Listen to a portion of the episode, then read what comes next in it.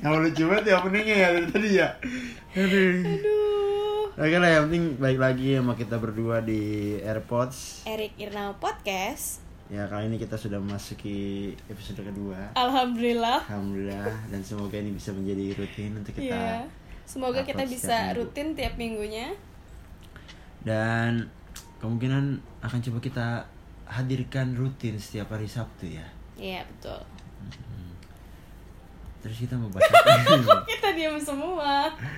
Mau bahas apa? Kita mau bahas apa ya? Kita mau bahas dari seminggu ini kita ngapain aja sih? Ada sesuatu hal yang menarik gak yang bisa kita share? Apa ya? Kalau aku sih ada apa hal tuh? Menarik. Menariknya adalah PSBB Kabupaten Bekasi sepertinya tidak ada sejak lama. Iya, maksudnya kita lagi PSBB ya Kabupaten Bekasi ya.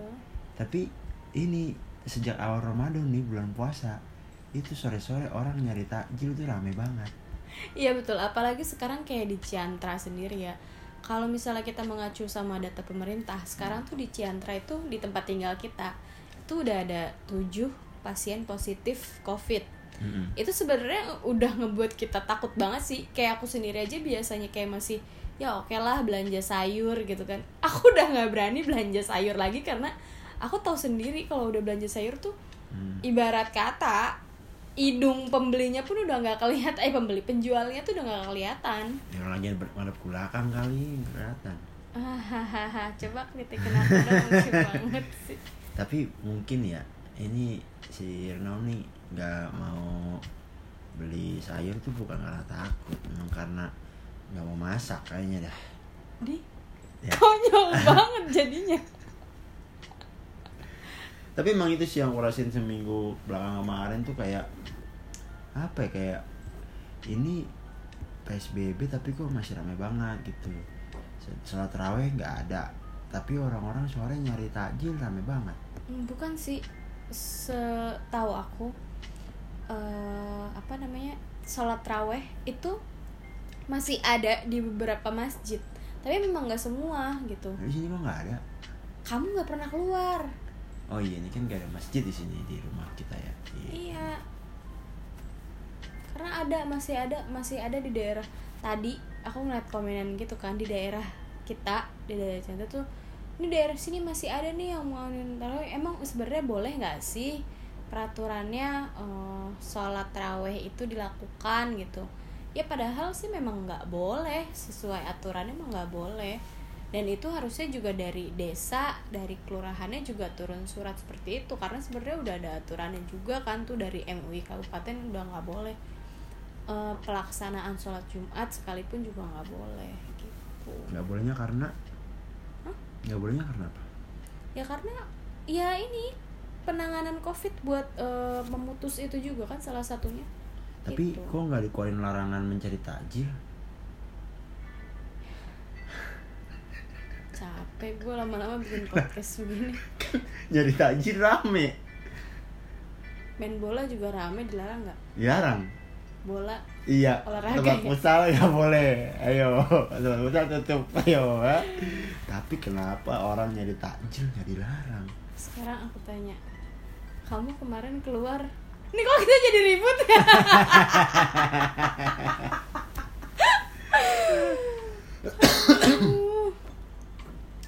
Terus apa kamu ngomong kemarin, ada apa kamu? Kalau aku ada apa ya? Ada nggak? Seminggu ini ya? Kayaknya sih nggak ada sih. Aku cuma cek-cek Shopee, Tokopedia. Dan baru dikeranjangin karena belum gajian. Emang nggak menarik semua orang kayak gitu, itu mah begitu mah. Aduh. Tapi memang sih ya seminggu ini udah kurang menarik kehidupan karena ya begitu-begitu aja, jadi kita nggak bisa apain lagi, tahu kapan ini kelar. Cuman dibalik itu semua, dibalik kegabutan kita nih ya kan, banyak banget orang-orang yang saat ini lagi viral gitu di Instagram, di Twitter, di mana-mana, dan viral itu makin aneh-aneh gitu. Kayak tadi itu juga baru ngeliat tuh yang tadi apa, lagi wawancara sama Greta itu tadi siapa? Oh, Indira Kalista. Nah, itu kenapa sih dia tuh? Ya itu perkara sebenarnya itu sih pahamnya dia ya dia kayak udah capek lah gitu. Gue bodo amat, gue nggak pernah pakai masker. Dia bilang dia pakai masker seat max yang itu loh, yang buat cewek-cewek maskeran itu, pakai itu doang. Terus dia nggak cuci tangan, bla bla bla bla. Ya pokoknya intinya pemahaman yang bertolak belakang sama yang kita lakukan gitu. Oh, makanya itu dia karena kesel sama dia. Iya, betul. Siapa lagi ya? Ada lagi sih? Ya kalau aku sih kemarin juga sih. Kemarin baru banget ngeliat ada yang lagi rame juga itu soal si akun ini. Dia bilang kalau cewek nggak bisa masak tuh sering marah-marah. Katanya lo cari calon istri, lo cari istri apa cari babu, yang kayak gitu-gitu sih. Itu ada tuh kemarin di Twitter rame juga. Maksudnya gimana? Dia nge-tweet. Iya, dia nge-tweet kalau cewek yang nggak bisa masak suka marah-marah. Iya, nih gini, cewek zaman sekarang kalau disindir nggak bisa masak langsung marah-marah dan ngomong cari istri apa babu. Aneh banget sih menurut gua. Itu kata dia ya, nggak ada hubungannya masak sama babu. Emang dasarnya aja lo yang manja, maunya dinafkahin tapi nggak mau nyenengin keluarga. Itu statement awalnya. Nah itu rame banget bener-bener kayak SJW juga pada keluar di situ. Berapa itu emang retweetnya? Retweetnya sampai 1892. Like-nya 2000. Likes-nya. Tapi kok banyakan likes ya? Mohon maaf. Yang likes berarti cowok-cowok. Mohon maaf nih ya, kenapa banyakan likes-nya? Yang retweet kan yang setuju, yang like yang enggak setuju. Belum tentu juga. Emang enggak tentu juga ya? Belum tentu juga. Bisa jadi dia enggak mau nge-retweet atau dia kayak cuma nge-like, ya nanti bakal dia lihat lagi. Atau kepencet kali ya? Enggak juga sih sebenarnya. Jadi intinya dia. Terus kamu setuju nggak sama ini? Kalau aku sih setuju nggak setuju juga sih. Sebenarnya gini, ya masak adalah kemampuan dasar yang harusnya dimilikin semua orang gitu. Karena untuk kita bertahan hidup adalah ya minimal kita bisa masak. Iya sih, nggak cewek nggak cowok menurut aku. Gitu. Ya tapi juga aku cowok, aku bisa masak. Kamu masak apa? Ya mie. Itu bukan kemampuan yang dapat dibanggakan. Ini nih orang nih, jangan sujon nih sama masak mie. Sekarang kamu coba nih masak mie sendiri sama dimasaknya enak mana? Enakan masak sendiri sih kalau aku. Kalau kamu suka kematangan. Ya enggak, bukan aku maksudnya. Ya ganti. Nih, makan mie di rumah, makan mie di warkop enakan mana? Makan di warkop. Nah, berarti kan emang masak mie itu punya kemampuan khusus. Kalau aku bisa tapi kan nggak jago. Makanya minyak kematangan, ya kan? Enggak gitu sih. Ya sekarang kalau orang nggak bisa masak, emang dia benar-benar nggak bisa masak. Tapi kan kalau misalnya kita tersesat di hutan, andai misalnya. Ya bawa Indomie. Kan nggak ada Indomie. Ya super mie.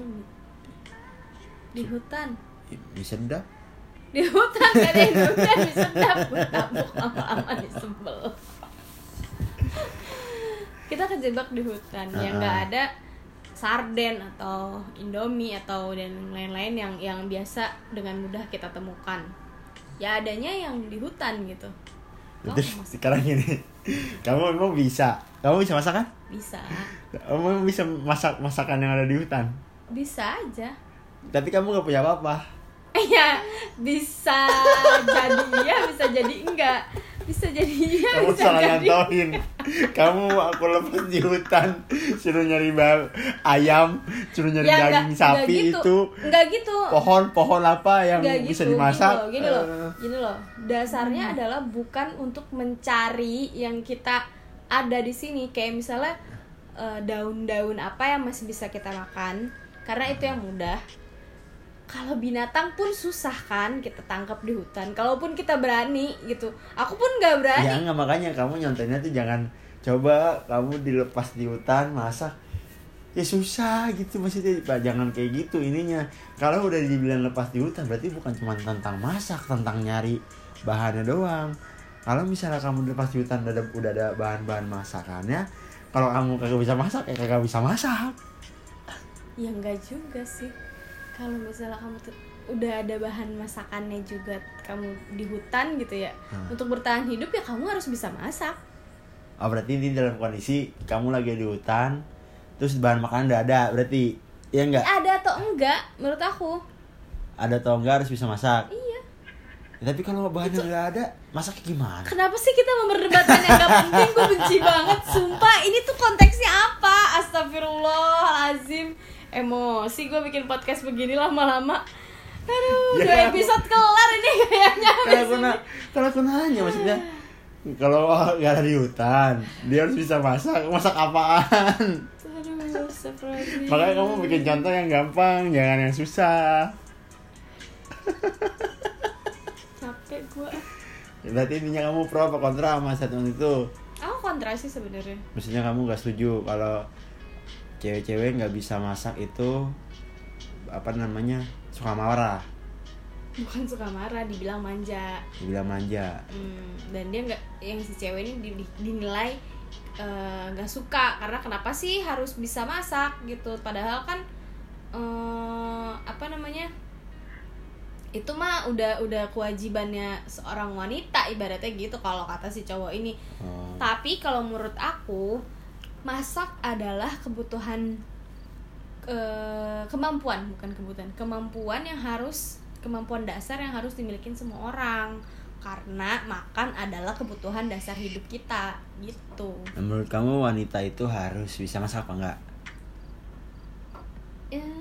Sebenarnya sih ya enggak harus, tapi minimal bisa lah gitu, tapi enggak yang harus dia harus bisa masak yang ribet gitu loh.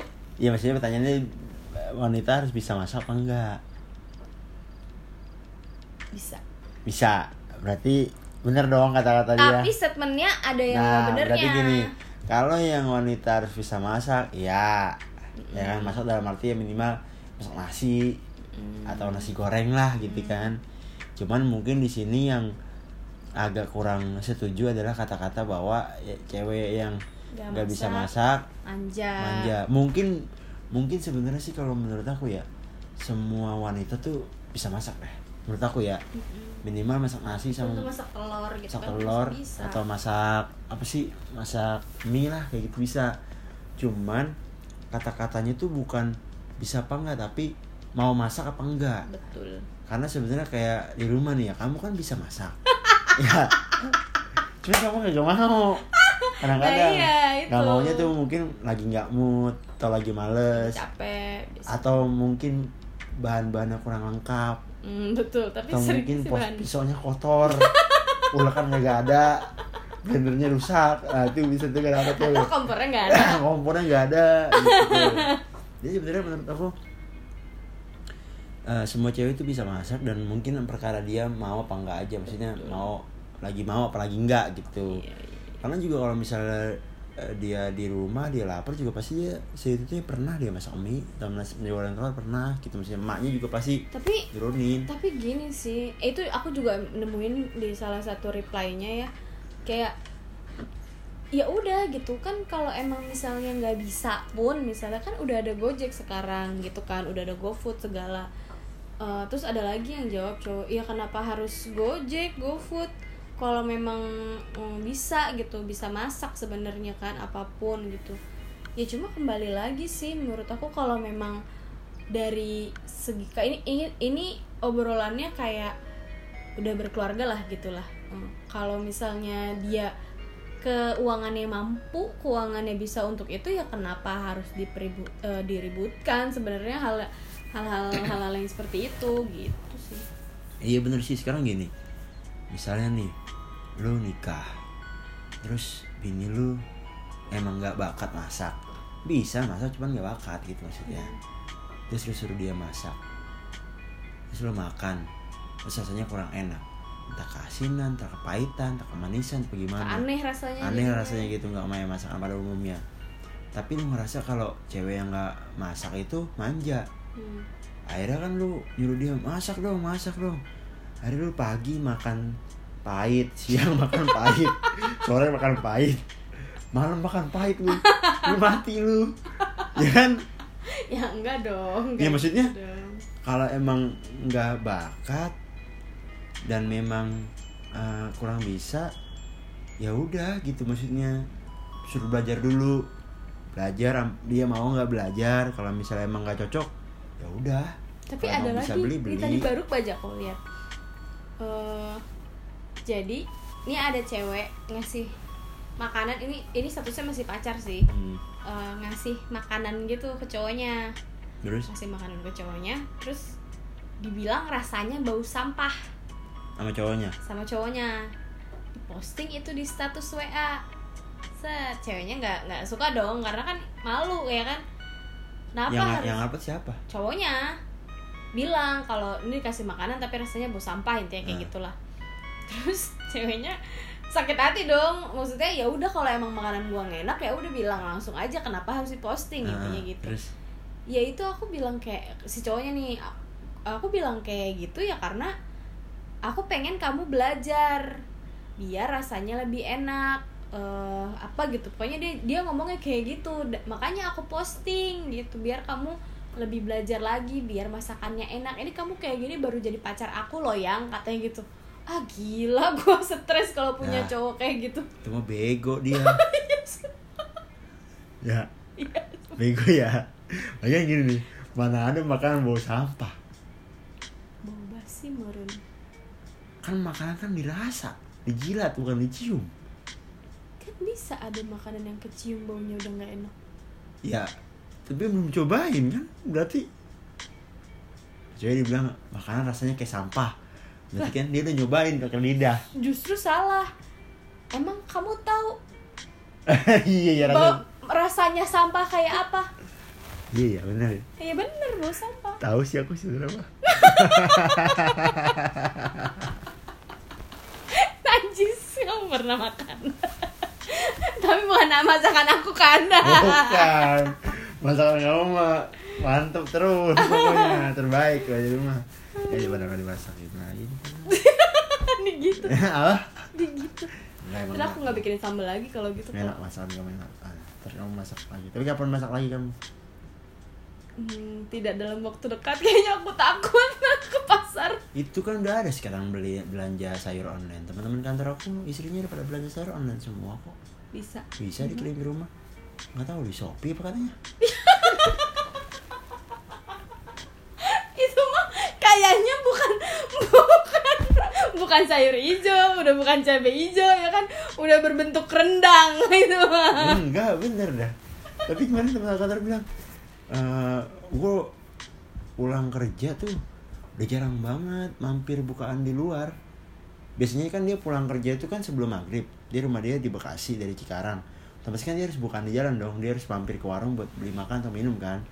Nah sekarang dia lebih memilih pulang kerja setelah maghrib, jadi dia maghrib di kantor dulu minum air supaya pulang ke rumah bablas dia bisa langsung makan masakan istrinya. Dia bilang istri gue masak terus, udah beli sayur online sekarang nih, jadi di rumah stok banyak terus makanan ya gitu.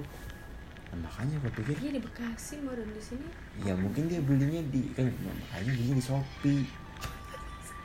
Kamu nggak Tokopedia, coba cek dulu kamu. Aku pernah lihat tuh di Tokopedia kayak ada jualan daging, jualan sayur. Cuma aku nggak berani belinya, ngerti nggak sih? Bukan nggak berani karena Covid atau apa. Kenapa? Tapi kalau misalnya daging udah nyampe ke kita, kondisinya seperti apa? Pertama, itu dari mana dikirimnya kan nggak tahu kan? Misalnya oke lah dari Jakarta misalnya. Terus, sayur aja. Terus, sayurnya dari sini udah kuning belum ya? Dan ini ngapa jadi ngomongin rumah tangga nih? Iya. Masa pada dengerin? Oh iya bener. Ini pada dengerin ini. Kita kenapa ini jadi curhat? Kita harus ini balik lagi ke permasalahannya ini. Balik lagi ke permasalahannya ini gimana ini? Masakan. Jadi tadi apa sih? Ngomong apa sih? Enggak, ini kan kalau menurut aku tuh tadi aku udah jawab. Kalau menurut kamu gimana? Iya, tadi gue juga udah jawab. Maksudnya kalau dari aku sih si laki-laki intinya kan lu suka sama gini deh, setiap manusia kan gak sempurna. Dan kita kan ketika menjalin sebuah hubungan, artinya kita sudah menerima baik kelebihannya dia dan kekurangannya dia, ya kan? Meskipun banyak. ya misalnya kayak kekurangannya dia tidak bisa masak, ya kan? Ya udah, dicari kelebihannya apa. Siapa tahu dia punya kelebihan duit, lumayan. Tapi kalau nggak dua-duanya gimana, Pak? Ya kalau nggak dua-duanya kan masih ada waktu berpikir. Oh, kira masih ada waktu. Apaan sih jawaban? Ya maksudnya kalau misalnya dia punya kekurangan sih kelebihannya gitu. Maksudnya kelebihannya kan bisa dimanfaatkan. Misalnya nih kayak aku nih, aku kan nggak bisa bikin barang, nggak bisa menciptakan sesuatu barang gitu yang buat dijual. Tapi alhamdulillah kelebihan aku bisa ngejualin. Tapi hubungannya sama masak-masak tadi apa? Ya siapa tahu dia nggak bisa masak, tapi dia bisa buka sebuah catering yang punya karyawan banyak. Dia cuma manajemenin karyawannya doang, gitu. Terus nanti karyawannya masak kasih suaminya. Agak besar ya modalnya, harus buka catering dulu baru ya, bisa masakin suaminya. Yang pentingnya kenapa semua... dia nggak nge-GoFood aja? Tapi kan yang penting kan semuanya senang. Astagfirullah. Ya kan? Kalau GoFood kamu ngeluarin duit. Kalau buka catering kamu dapat duit. Kan ngeluarin duit juga awalnya. Kan awalnya doang. Bikin CV-nya. Aduh. Belum beli perabotan. Kitchen mahal lagi ya. Iya. Kamu buka catering, kamu beli makanan ini catering kamu kan, duitnya buat kamu sendiri kan, ya. Tapi mau ngasih makan suaminya harus buka catering dulu dong. Iya, kan namanya usaha istri. Jadi kan istrinya ada punya kelebihan duit, ada yang ini. Oh iya benar, kelebihan duit benar. Ya pokoknya gitulah guys. Jadi intinya tuh kalau misalnya emang lo udah milih dia sebagai pasangan hidup lo.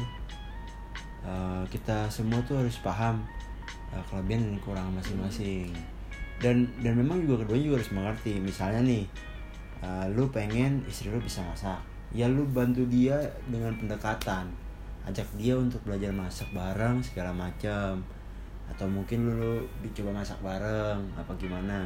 Tapi lu juga jangan menutup diri bahwa nantinya pun istri lu akan meminta sesuatu sama lu. Misalnya dia pengen rambut kamu botak dong gitu, apa? Kamu benerin genteng kan gak bisa. Tuh gua, kamu berarti gak percaya aku gak bisa benerin genteng ya? Hah? Aku percaya. Berarti kamu kok gak bisa benerin genteng? Begitu? Hah? Menurut kamu aku gak bisa benerin genteng? Kamu bisa? Gampang, itu gampang banget buat kamu, gampang. Buat manggil tukang. Iya, aku bisa tinggal halo, Bang, siapa namanya kemarin ya? Ini, Bang Angga. Halo Bang Angga, rumah genteng bocor. Kelar. Iya kan kelar. Aku nggak peduli prosesnya. Ya. Yang penting gentengnya kelar. Aku udah bilang, aku bisa. Jadi kayak gitu. Jadi itulah ya kan fungsinya. Jadi kalau misalnya laki-laki ingin wanitanya berubah, lakukan dengan pendekatan, ya kan? Dengan perjuangan bersama. Betul. Dan juga laki-laki jangan menutup apa ya, kemungkinan bahwa nanti pun wanitamu akan meminta perubahan terhadap dirimu gitu. Karena kalau kita banyak nuntut, sejujurnya itu bakalan ketutup balik ke kita gitu. Iya, sebenarnya berbalik. Iya, karena gini, namanya sebuah hubungan kan dua otak yang menjadi satu, dua ego menjadi satu. Semuanya dua menjadi satu gitu, yang artinya keduanya pasti akan ada banyak perbedaan kemauan yang mananya harus disatukan gitu. Kalau dulu sih ya, kalau dulu zaman-zaman awal kita nikah tuh kita kayak masih kamu gini gitu kan, kayak aku kamu kayak gitu, kamu ke aku pun kayak gitu. Tapi untuk saat ini kita kayak lebih ya udah gitu, apapun yang terjadi kita nikmatin aja gitu, maksudnya nggak yang lebih banyak kita mau ini kita mau itu. Iyalah, jatuhnya kita udah kita bukan kayak aku mau ini kamu mau itu, udah bukan kayak gitu. Aku maunya kayak gini kamu gini, enggak, tapi lebih karena udah kita ya, kita kayak gini ya gitu. Ya udah, siapa lagi, ada lagi nggak yang pilar-pilar lagi? viral lagi apa ya, TikTok yang apa? Nyanyi di apartemen tadi. Oh, itu gitu sih. Keren itu. Itu keren. Cewek nyanyi seriosa bangunin tetangganya ya. Kalau kayak gitu bangunin sahur, bangun kagak ya? Iya kagak lah, makin tidur. Udah elus-elus. Cuma maksudnya gini, dia bangunin apa nyanyi di apartemen, keluar pintu teriak gitu, misalnya nyanyi seriosa, tetangganya nggak ada yang ngomel. Karena suara dia bagus. Iya, coba kalau suaranya coba saya ini. Yo semuanya pada bangun. Sudah pagi, bangun. Ini kalau kamu kayak gitu, ini pendengar kita udah langsung kabur duluan kayaknya. Enggak lah, jangan kabur dong teman-teman. Nanti kan kita bikin lagi terus biar pada dengerin lagi. Betul. Tapi ini udah 26 menit kita ngobrol ini. Enggak kerasa, padahal enggak jelas. Padahal ngobrol enggak jelas, tapi ya itulah adanya kita di sini semua. Banyakan ketawanya daripada obrolannya. Karena memang kita bikin podcast ini apa adanya.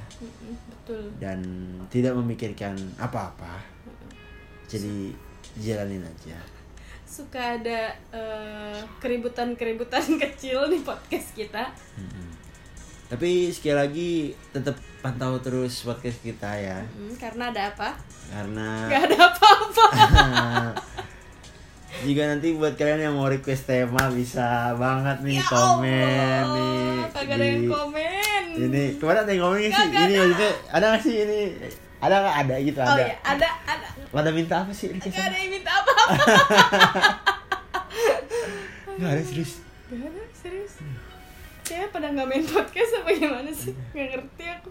Oh karena kemarin kita belum share kemana-mana. Oh nggak, itu baru aku yang share di WA sama di Instagram, itu baru aku. Kayaknya kamu belum deh. Iya sibuk kemarin soalnya. Sombongnya. Enggak, itu karena ini aja itu apa backsoundnya kegedean. Tapi ini kayaknya insyaallah backsoundnya udah pas aja kita bisa share. Oke lah guys. Okay. Udah dulu Erpods episode 2 kali ini ngebahas kegiatan-kegiatan kita berdua selama seminggu kemarin dan hal-hal yang sedang viral yang ada di Twitter, Instagram atau apapun gitu. Terima kasih buat semua yang dengerin sampai sini. Betul. Dan jangan lupa didengerin terus. Di follow juga. Emang bisa di follow? Bisa gitu. Follow. Jangan lupa di follow Spotify-nya Anissa. Enggak dong, udah AirPods aja, cari tinggal di follow AirPods-nya. Oh. Ah elah. Jangan lupa. Dia belum nge-follow nih, gue tahu. Dia dengerin follow AirPods-nya ya. Episode 2-nya mantap. Banyak tanya. Ya udah, kita berdua undur diri. Sampai jumpa lagi di Erpods berikutnya. Bye bye. Assalamualaikum warahmatullahi wabarakatuh. Cek. Kamu Erpods kelar nih.